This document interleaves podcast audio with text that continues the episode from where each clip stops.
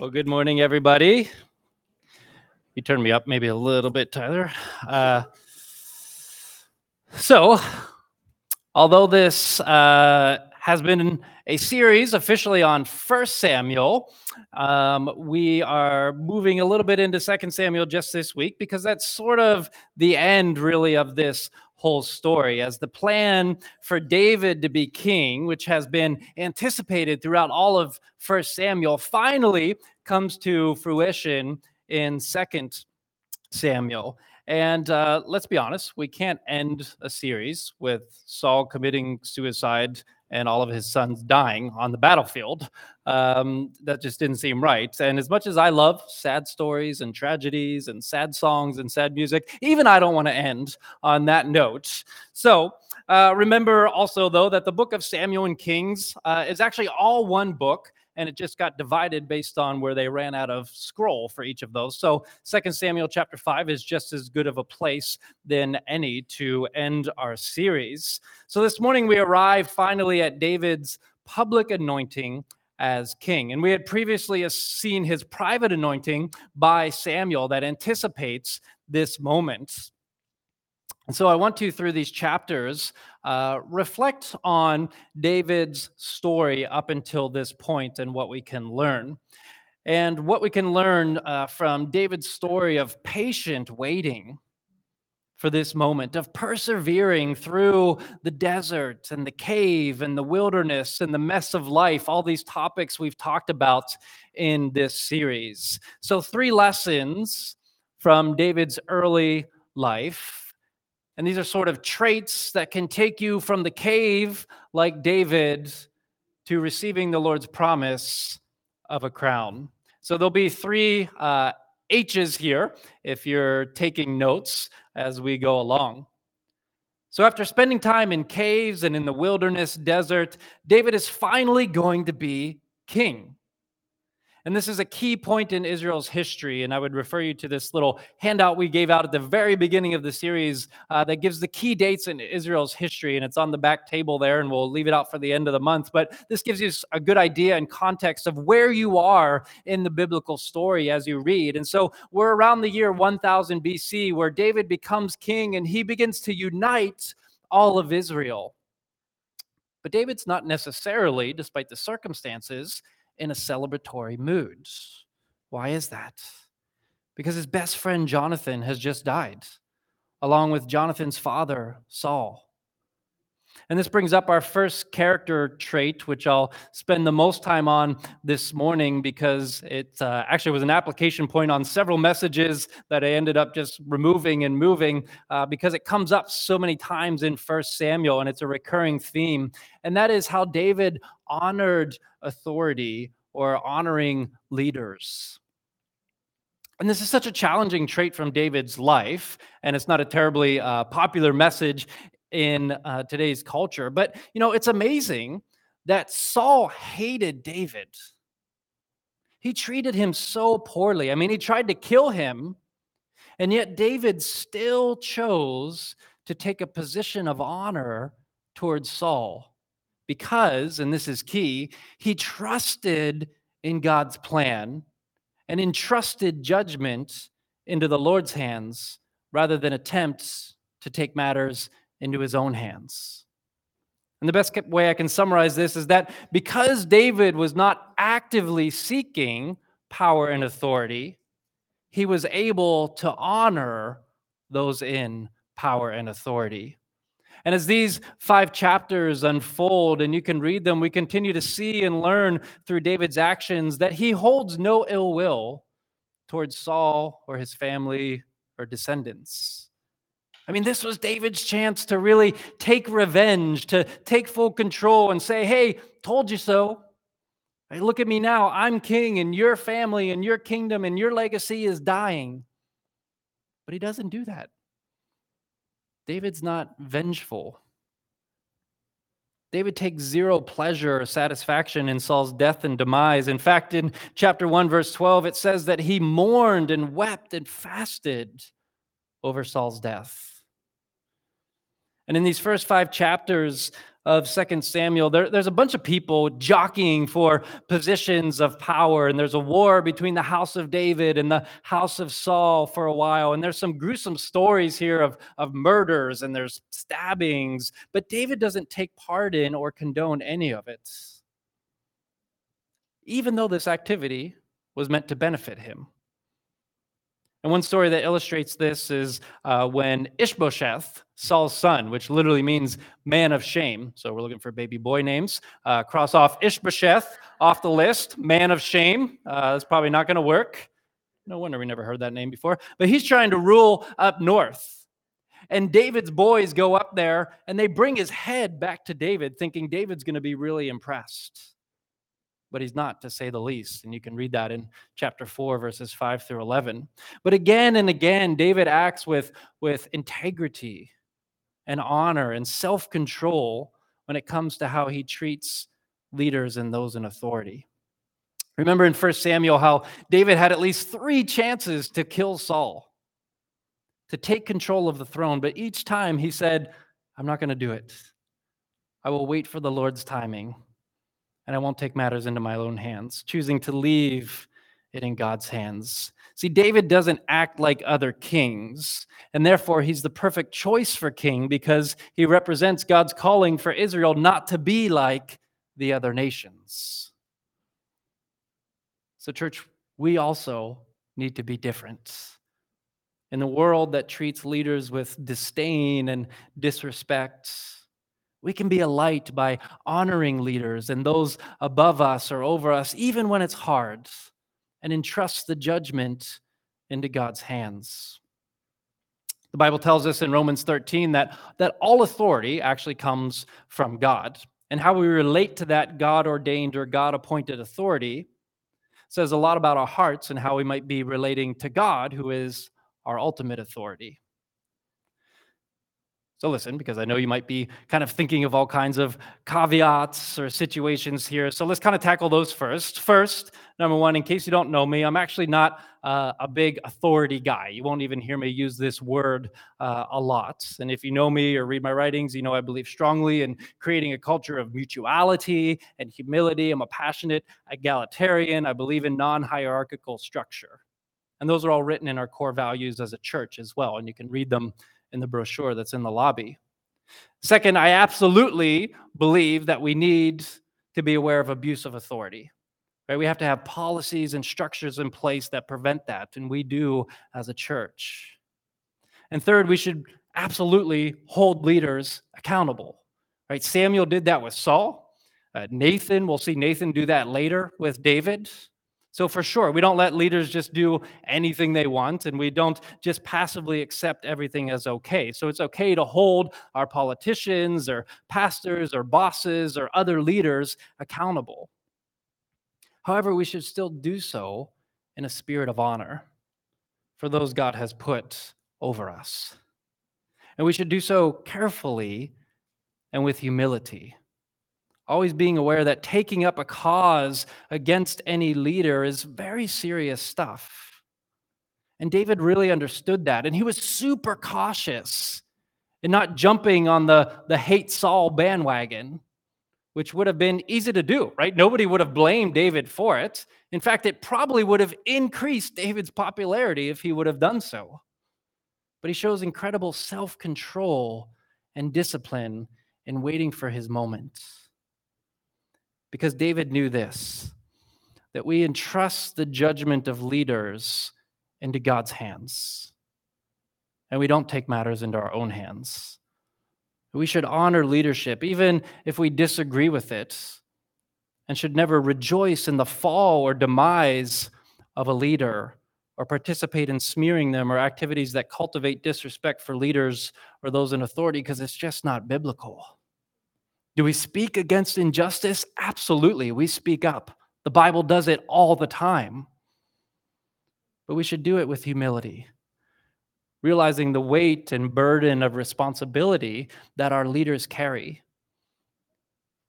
And we know that no one wants to run for public office these days, even in our very small town politics like here, because of the hate and the vitriol that they have to endure. in person and especially on social media. And I've talked to our MLAs and our MPs, and they share how hard it is, right? And just how mean people are and how desperate they just need some encouragement. And I'm sure you have your opinions or thoughts about certain leaders or prime ministers or presidents or local officials or spiritual leaders or bosses or teachers or employees. But we already know, as the book of James says, one of my least favorite verses in all the Bible, that leaders will be judged more strictly than others. Isn't that enough? Right? They don't need our judgment as well. The Lord will take care of that. And what leaders need is encouragement and support and, yes, honor. And as a leader, I can tell you I may not love this or that leader or, politician or even the football coach of my favorite team, but I always do sympathize and usually side with leaders because I understand and realize how hard their job is, right? How they have to make very unpopular decisions that they know people won't like, that they believe will be for the ultimate better good of an organization or a group or a country they lead. And they need to know that they're supported. So an application for this would be, you could do something as simple as just writing an encouraging letter to a leader in your life, right? Not here at the church, we don't need that, but somewhere else. So your MLA, your MP, or your boss, or your teacher. And so I do this quite frequently where I just write a letter of encouragement. I'm not stating a position. I'm not saying I support or don't support this or that. But often I'll just, and sometimes even on behalf of the church, just write to a local official and just say, hey, we're praying for you. We appreciate the work that you do, because whether we agree or disagree with the work, we do appreciate the work that is being done. And the Bible's really clear that when we do this, when we take this approach of honoring leaders, that actually it will end up benefiting us in the long run. So look at this principle that takes place in the Bible. So the first one takes place in Hebrews chapter 13, and it says, have confidence in your leaders and submit to their authority, because they keep watch over you as those who must give an account. Do this so that their work will be a joy and not a burden, for that would be of no benefit to you. Right? The scripture just says, if you make the life of your leaders miserable, it actually doesn't end up benefiting you. It actually ends up hurting you.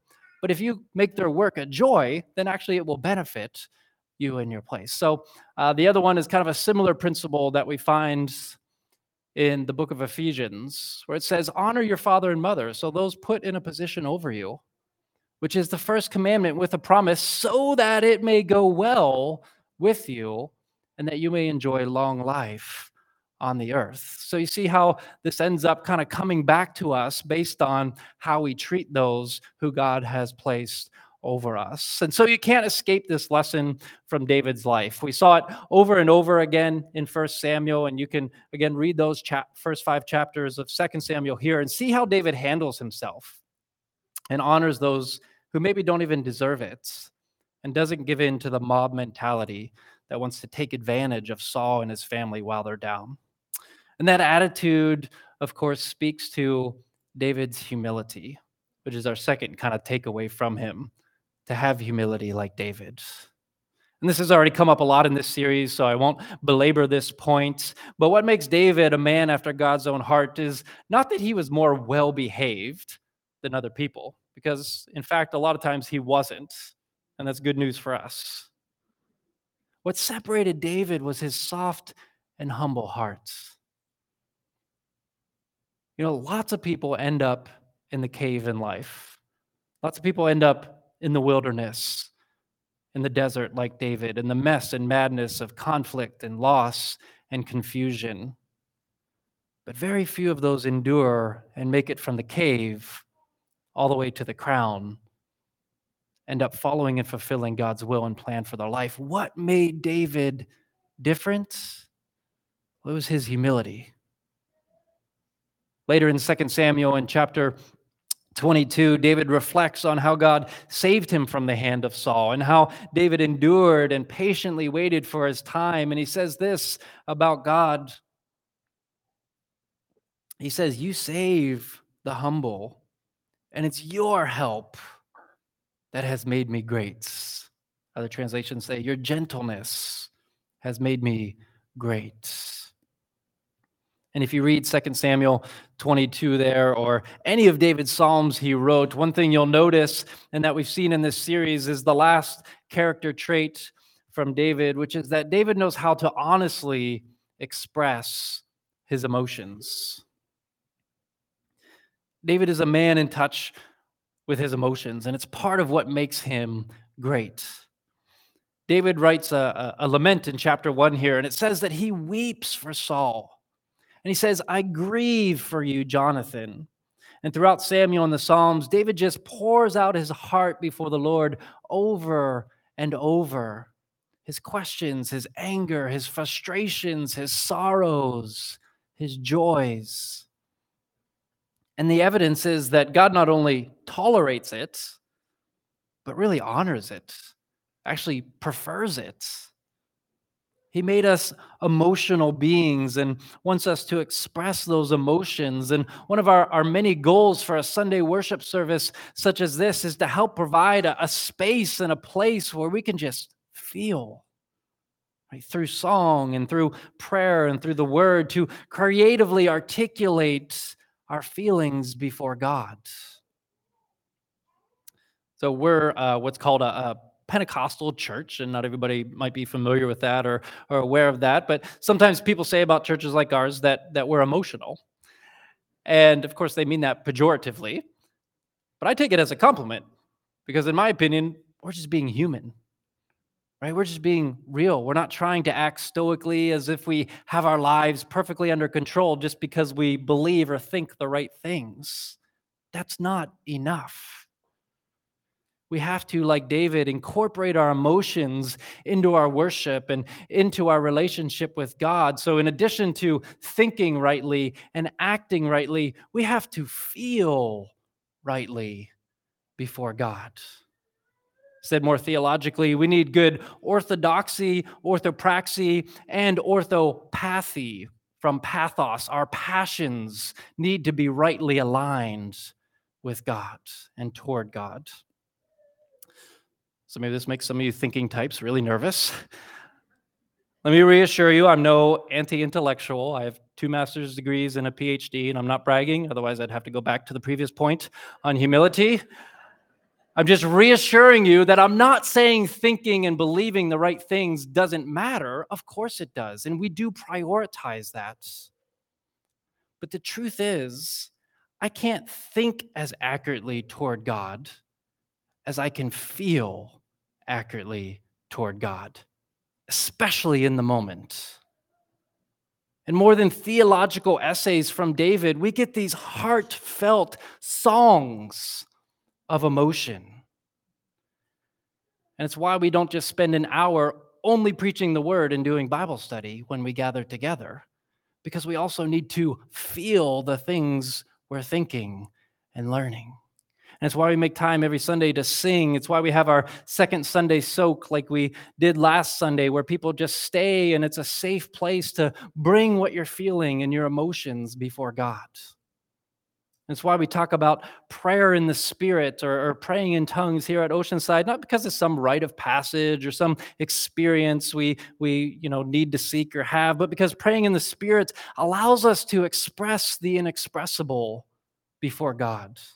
There are some things I just cannot rationally communicate before God, what the Scriptures call the groanings too deep for words, Romans 8:26.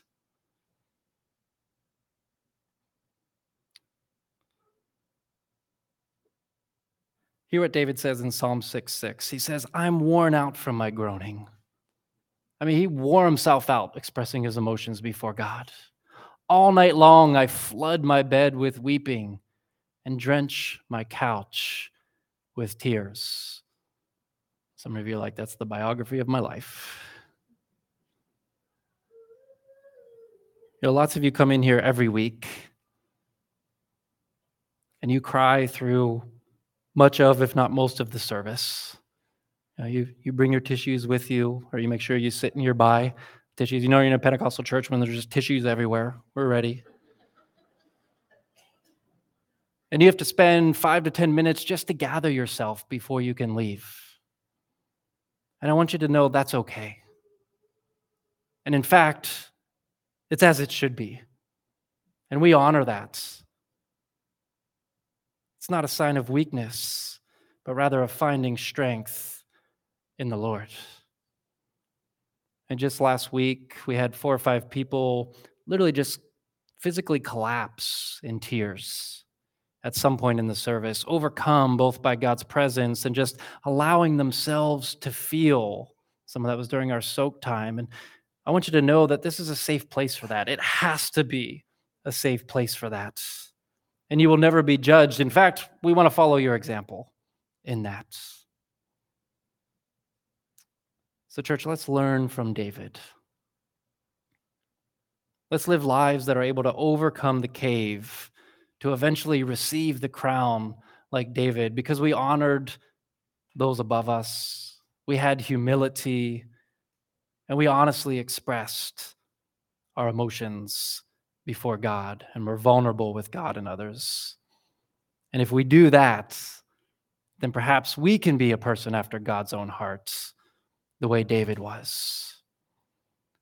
So we're going to sing, and we don't close the service with a song because we feel like we have to, or we're just not sure what else to do at the end of the service. No, it's because we want to take time to actually feel and responds with those feelings in worship after hearing the word. And whether it's joy and exuberance, which is appropriate, or sorrow and tears, which is also appropriate.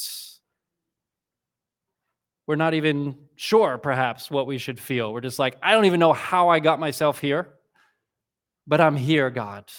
I'm not even sure what to feel, but I'm just going to bring what I have before you.